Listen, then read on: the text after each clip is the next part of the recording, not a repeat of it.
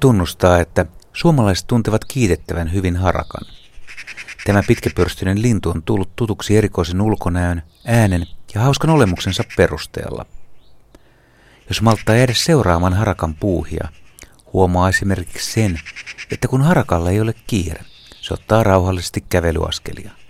Mutta sitten kun se kiinnostuu jostain niin paljon, että tulee kunnon hoppu, niin harakka alkaa hyppiä. Harakka, koiras ja naaras näyttävät meidän ihmisten mielestä hyvinkin samanlaisilta. Nopeasti katsottuna harakka näyttää vain mustavalkoiselta linnulta. Mutta ei se ole sellainen. Värimaailma riippuu siitä, missä kulmassa auringon säteet osuvat sulkiin. Välillä tummissa sulissa näkyvät hienon vihreät, purppuran ja sinisen hohteiset sävyt.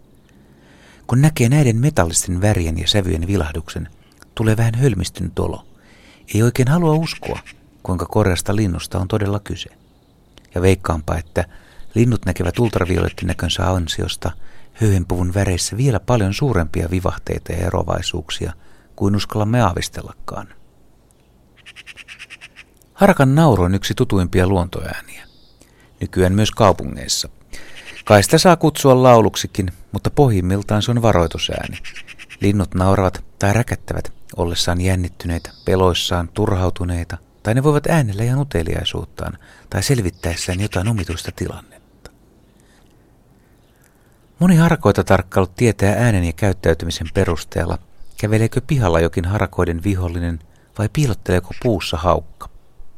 Jos harakat hyppivät ja varoittavat puiden ja pensaiden alauksilla, paljastuu, että kyseessä on maassa kulkeva kissa, kettu tai koira. Puussa istuvan kanahaukan läheisyydessä harakat taas saattavat käyttäytyä uhkarohkean uskaliaasti. Linnut voivat asettua varoittelemaan hyvinkin lähelle haukkaa. Samalla ne tekevät jotain, mitä ei oikein voi ymmärtää. Harkat saattavat vaikkapa kesken varoittelun nokkia vihaisena istumaoksaansa. Tällainen sijaistoiminto purkautuu, kun lintu on kiihtynyt, mutta ei oikein tiedä mitä pitäisi tehdä, eikä uskalla suoraan hyökätä. Harakka on pariuskollinen, mutta jos puoliso kuolee, jäljelle jäänyt lintu pariutuu yleensä uudestaan.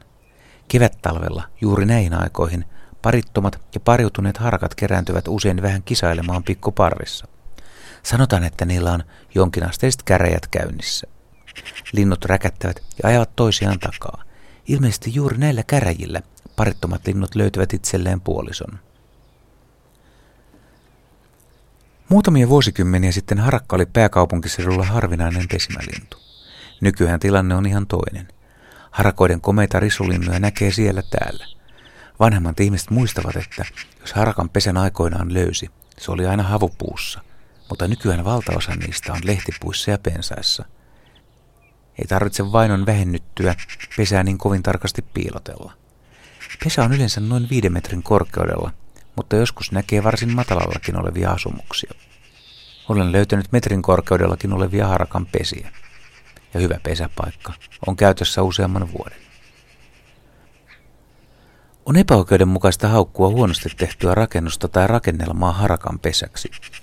Harakan risulinna ei välttämättä näytä kaikkien mielestä viehättävältä, mutta tosiasiassa se on taitavasti rakennettu. Se on todella risulinna, kattokin rakennetaan. Molemmat puolisot osallistuvat risujen hankkimiseen, mutta naaras lienee rakenteiden asettelussa ahkerampi. Risulinnan suojassa oleva pesämalja muotoillaan savesta ja sen sisus vuorataan vielä juurilla ja ruohoilla. Pesää siis suojaa ympäriltä risukuori sekä yläpuolelta vielä risukatos. Katos on suoja pesärosvoja, kuten variksia vastaan. Pesän on tavallisesti pari sisäänkäyntiä. Jos vanhaa pesää ei pysty korjaamaan, uusi pesä rakennetaan usein entisen päälle.